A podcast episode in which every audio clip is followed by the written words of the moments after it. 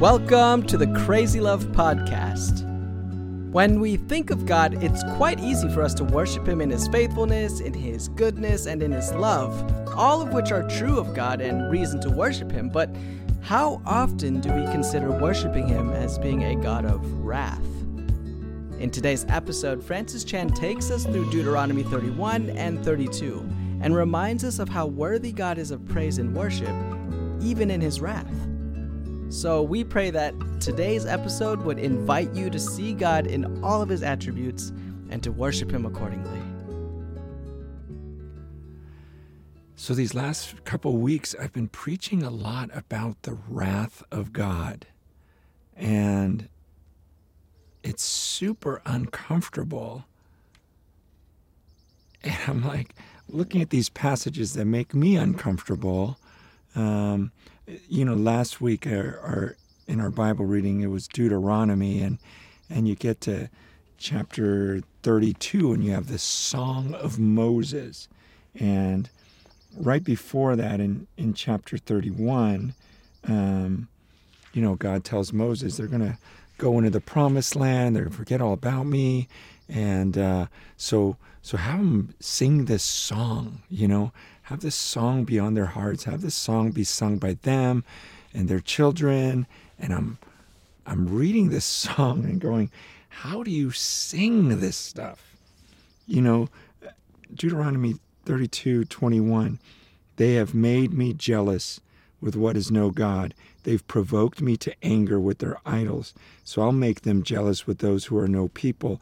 I'll provoke them to anger with a foolish nation.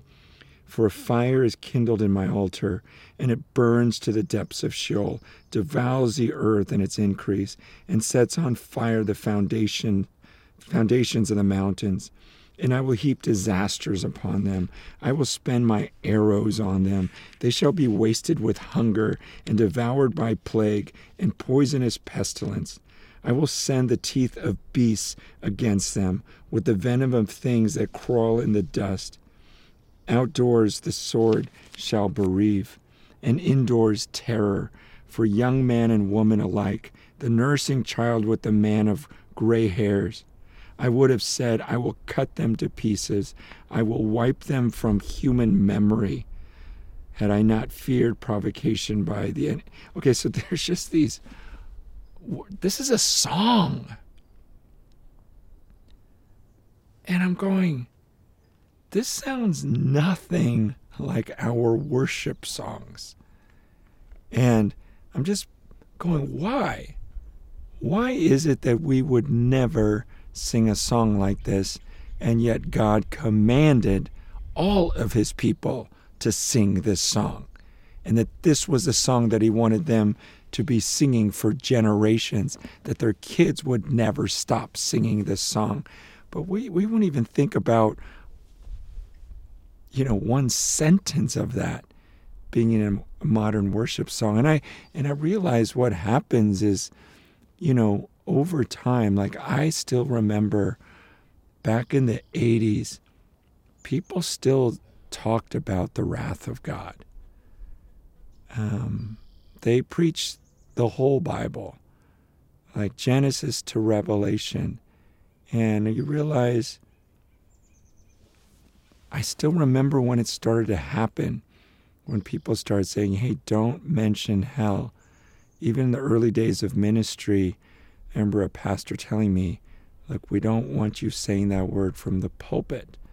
And there were just certain things that suddenly became like attributes of God that we don't talk about. But it's crazy because it was our effort to attract people to God rather than scare them into believing God. And I get that, but you just can't get around that this is what God did throughout generations. He wanted people to know about His wrath.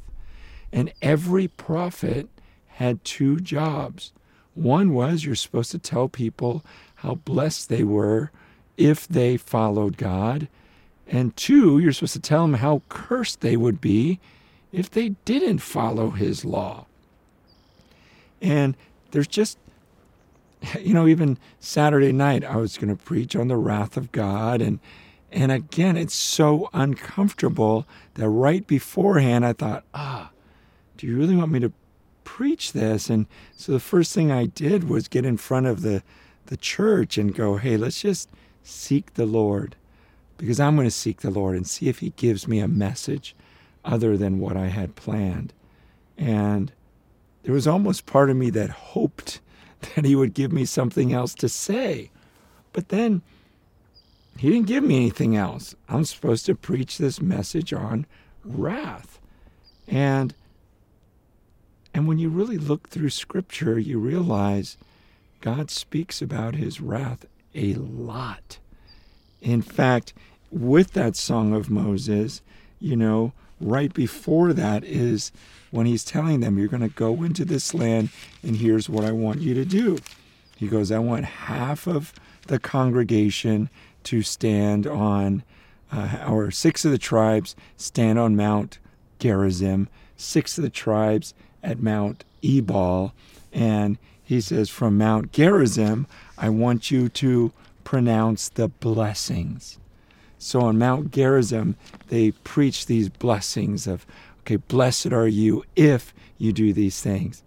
But then on Mount Ebal, he wanted them to pronounce all the curses. And so it's like, okay, cursed are you if. And there's like 15 verses on blessing and about 65 verses on cursing. Like, this is normal life in following God on this earth. It's here's the blessing if you follow. Here's the cursing if you disobey. This is what every prophet did. And that's why it's what Jesus does. Blessed are the poor in spirit. Blessed are those who mourn. Blessed are those who, you know, who hunger and thirst for righteousness. But then it's woe to you who are rich now, woe to you who laugh now, woe to you when all men speak well of you, because that's the way they treated the false prophets. And then you go all the way to Revelation, and that's the way it ends. It's, you know, with Revelation 20, you know, if anyone's name's not found written in the book of life, he's thrown into the lake of fire. But then he sees a new heaven and the new earth. And it talks about, okay, but now, you know, he's going to wipe away every tear from their eyes, and death shall be no more. There'll be no mourning. And so it just goes back and forth between here's how cursed you will be if you don't follow me, and here's how blessed you will be if you do. And so the Lord's just been convicting me again of, you know, we switched something where we said, let's no longer talk about the wrath of God. No one wants to hear about that. That won't attract people to our church. And then we mentioned it so little that pretty soon people start going, well, would a loving God really punish anyways? And could a loving God really pour his wrath out on people? And then now that's become the popular lingo. Why? Because we haven't preached the other half of the Bible. It's uncomfortable. And I'm just praying and saying, Lord, I don't want to be one of those cowards that you talk about. Because again, you look at Revelation 20, and he talks about the lake of fire. Then Revelation 21, he talks about the end state of, behold, I'm making things new. And in verse 7, he says, the one who conquers will have this heritage. I will be his God, and he will be my son.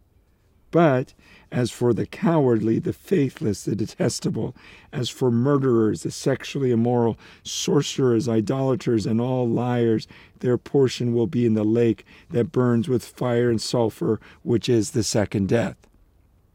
I mean, the first person he puts on that list is the cowardly, that they're going to be in this lake that burns with fire and sulfur, the second death. And I'm just going, God, I don't want to be that coward. And God, if you want me to just preach about your wrath, because it feels like no one else is. I'll do it. I get it. I won't be invited back. You know, I'm really going to want to hear about the wrath of God, but it's a very real part of God.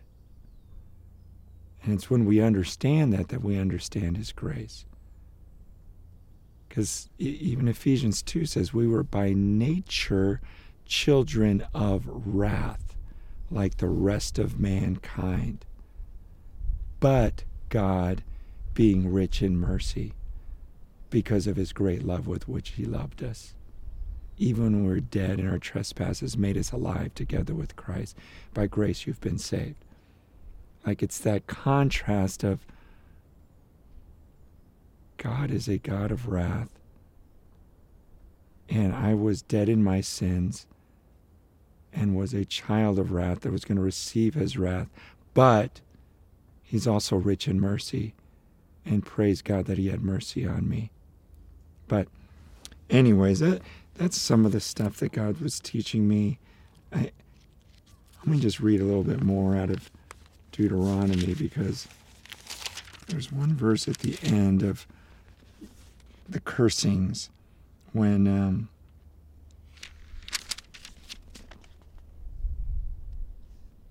in Deuteronomy 28. You just have to read that whole chapter. It's actually hard to stomach some of the stuff, because God says such strong words. His wrath is so extreme. Like I get mad at people, but I could never imagine saying stuff like this. Like, He's telling them, you disobey, you walk away. And He's saying, I don't care, the most delicate woman among you, she's going to grab her afterbirth, and she's going to hide it from her kids and eat it in secret. And the most kind man among you, he's going to take his child and he's going to eat his flesh and not share that flesh with anyone. I'm like, God, that's so extreme. That's so beyond, I don't like to read it. I don't like to hear it, because His wrath is so much greater. But that's our God. And then when you get to His love, you're like, oh, I could never love like that. I couldn't give like that.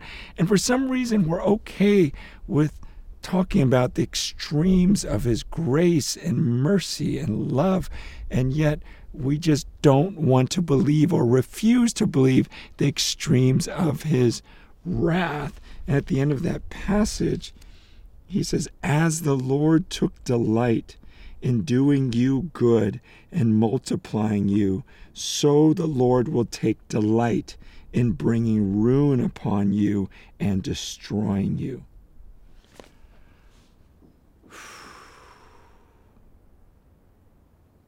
That is just so heavy. And the reason why these verses are so heavy and even unbelievable to some of you listening to this is because you grew up in the same era that I did, where we made a conscious choice, many pastors made a conscious choice to skip over passages or read them very briefly. I mean, we popularized the passages we liked. And I don't know that do we have a right to do that? Like, everyone knows John 3:16. For God so loved the world that He gave His only begotten Son, that whosoever believes in Him shall never perish but have eternal life. Beautiful, beautiful, beautiful. But how many of us know John 3:36? He who believes in the Son has life, but he who does not obey the Son shall not see life, but the wrath of God abides on him. So why did we popularize John 3:16 and not John 3:36? Well, because John 3:36 kind of says the whole picture. and we don't want the whole picture. We don't want anything to do with the wrath of God. We don't want people to feel judged.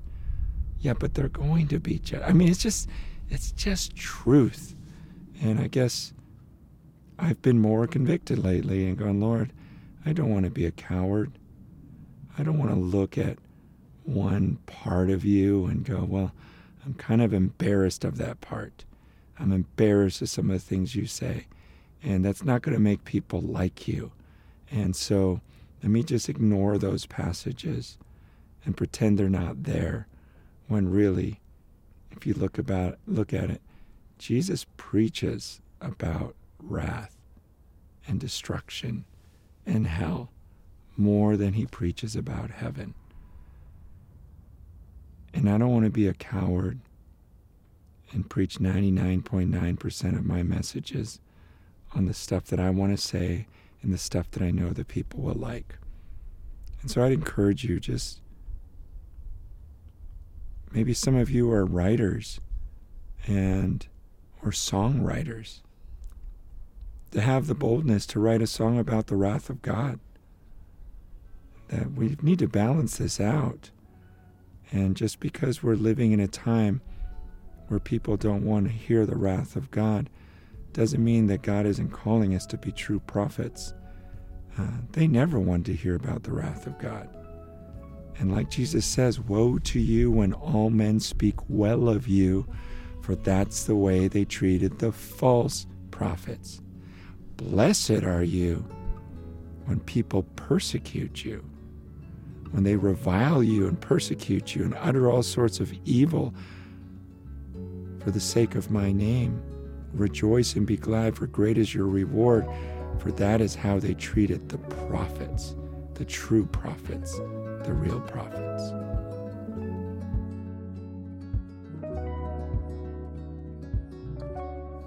Thank you for listening to the Crazy Love Podcast. We will see you next time with a new episode, but until then, for more resources from Crazy Love Ministries or to support the work of Crazy Love, please visit our website at crazylove.org. Thanks.